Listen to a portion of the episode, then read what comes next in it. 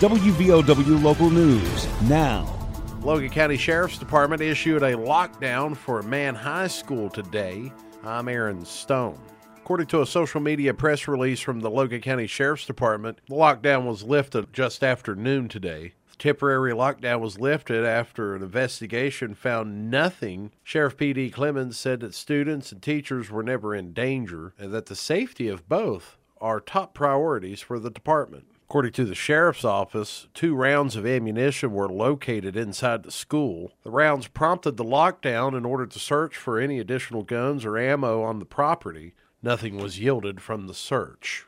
This is WVOW Logan. The Logan Regional Primary Care and Walk-In Clinic on Airport Road in Chapmanville is accepting new patients. Dr. Mahmoud Hamza is ready to be your primary care physician. A walk in clinic is also available. You won't have to wait to get the care you need for flu, UTI, sprains, cuts, minor injuries, ear issues, rashes, and more. The Logan Regional Primary Care and Walk In Clinic on Airport Road, open Monday through Thursday, 9 a.m. to 7 p.m. Call 304 239 8090. The West Virginia Department of Health and Human Resources has updated COVID numbers for the state of West Virginia this morning. As of 10 o'clock this morning, the DHHR reports more than 5,000 new cases of the coronavirus have been discovered. The state has confirmed a total 5,457 new infections. 22 additional deaths were reported, bringing the state's death toll now to 5,503 fatalities. Statewide hospitals are currently treating 861 patients for coronavirus. 217 of the hospitalized are receiving intensive care treatment. 135 patients require ventilators to breathe. The DHHR also reports today that 17 of the cases hospitalized are pediatric patients. Three children are in ICU. Mountain State currently has 14,817 active cases of COVID 19.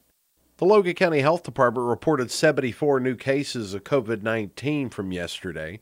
That now makes 330 additional cases of the virus confirmed since Friday and 702 since the beginning of the year. An additional death of a 91 year old male this week puts fatalities in the county at 148. Logan County currently has 371 active cases of COVID 19. 21 people remain hospitalized. A vote of 3 to 1 at this week's meeting of the Logan County Board of Education has advanced a construction project of a new baseball field for Chapmanville Middle School. Basketball baseball coach Josh Vance proposed the project last November while board members toured the Chapmanville school facilities. Vance proposed the middle school baseball field to board members at the location of the former East Grade School. Board members showed interest then and asked Vance to return with some specifics on his proposal. On Monday, Vance estimated the cost of the field would be around $360,000. Vance contends that it's a constant battle to get time on Chapmanville High's field for the middle school players. He said the site of the former East Grade School would be ideal and would have plenty of parking. Price tag was a sticking point with board member Debbie Mendez, who voted down the motion.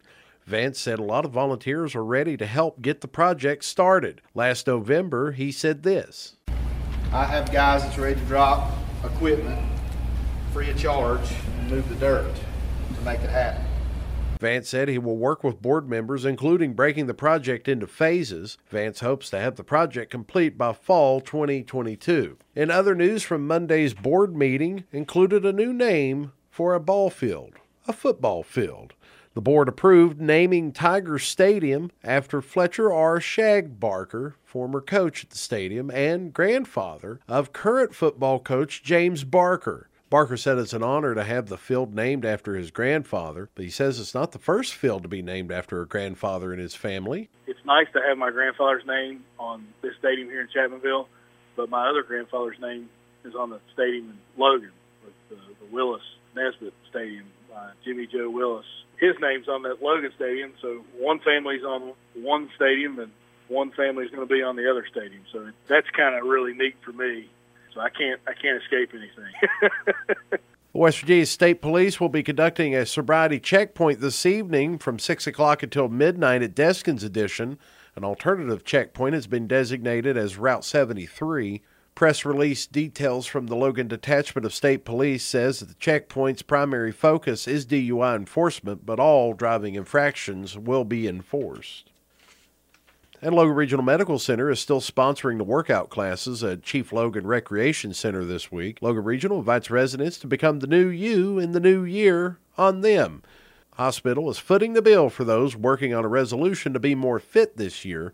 You can call 304 855 8591 for more information about the Fitness Week brought to you by Logan Regional Medical Center. The offer ends tomorrow.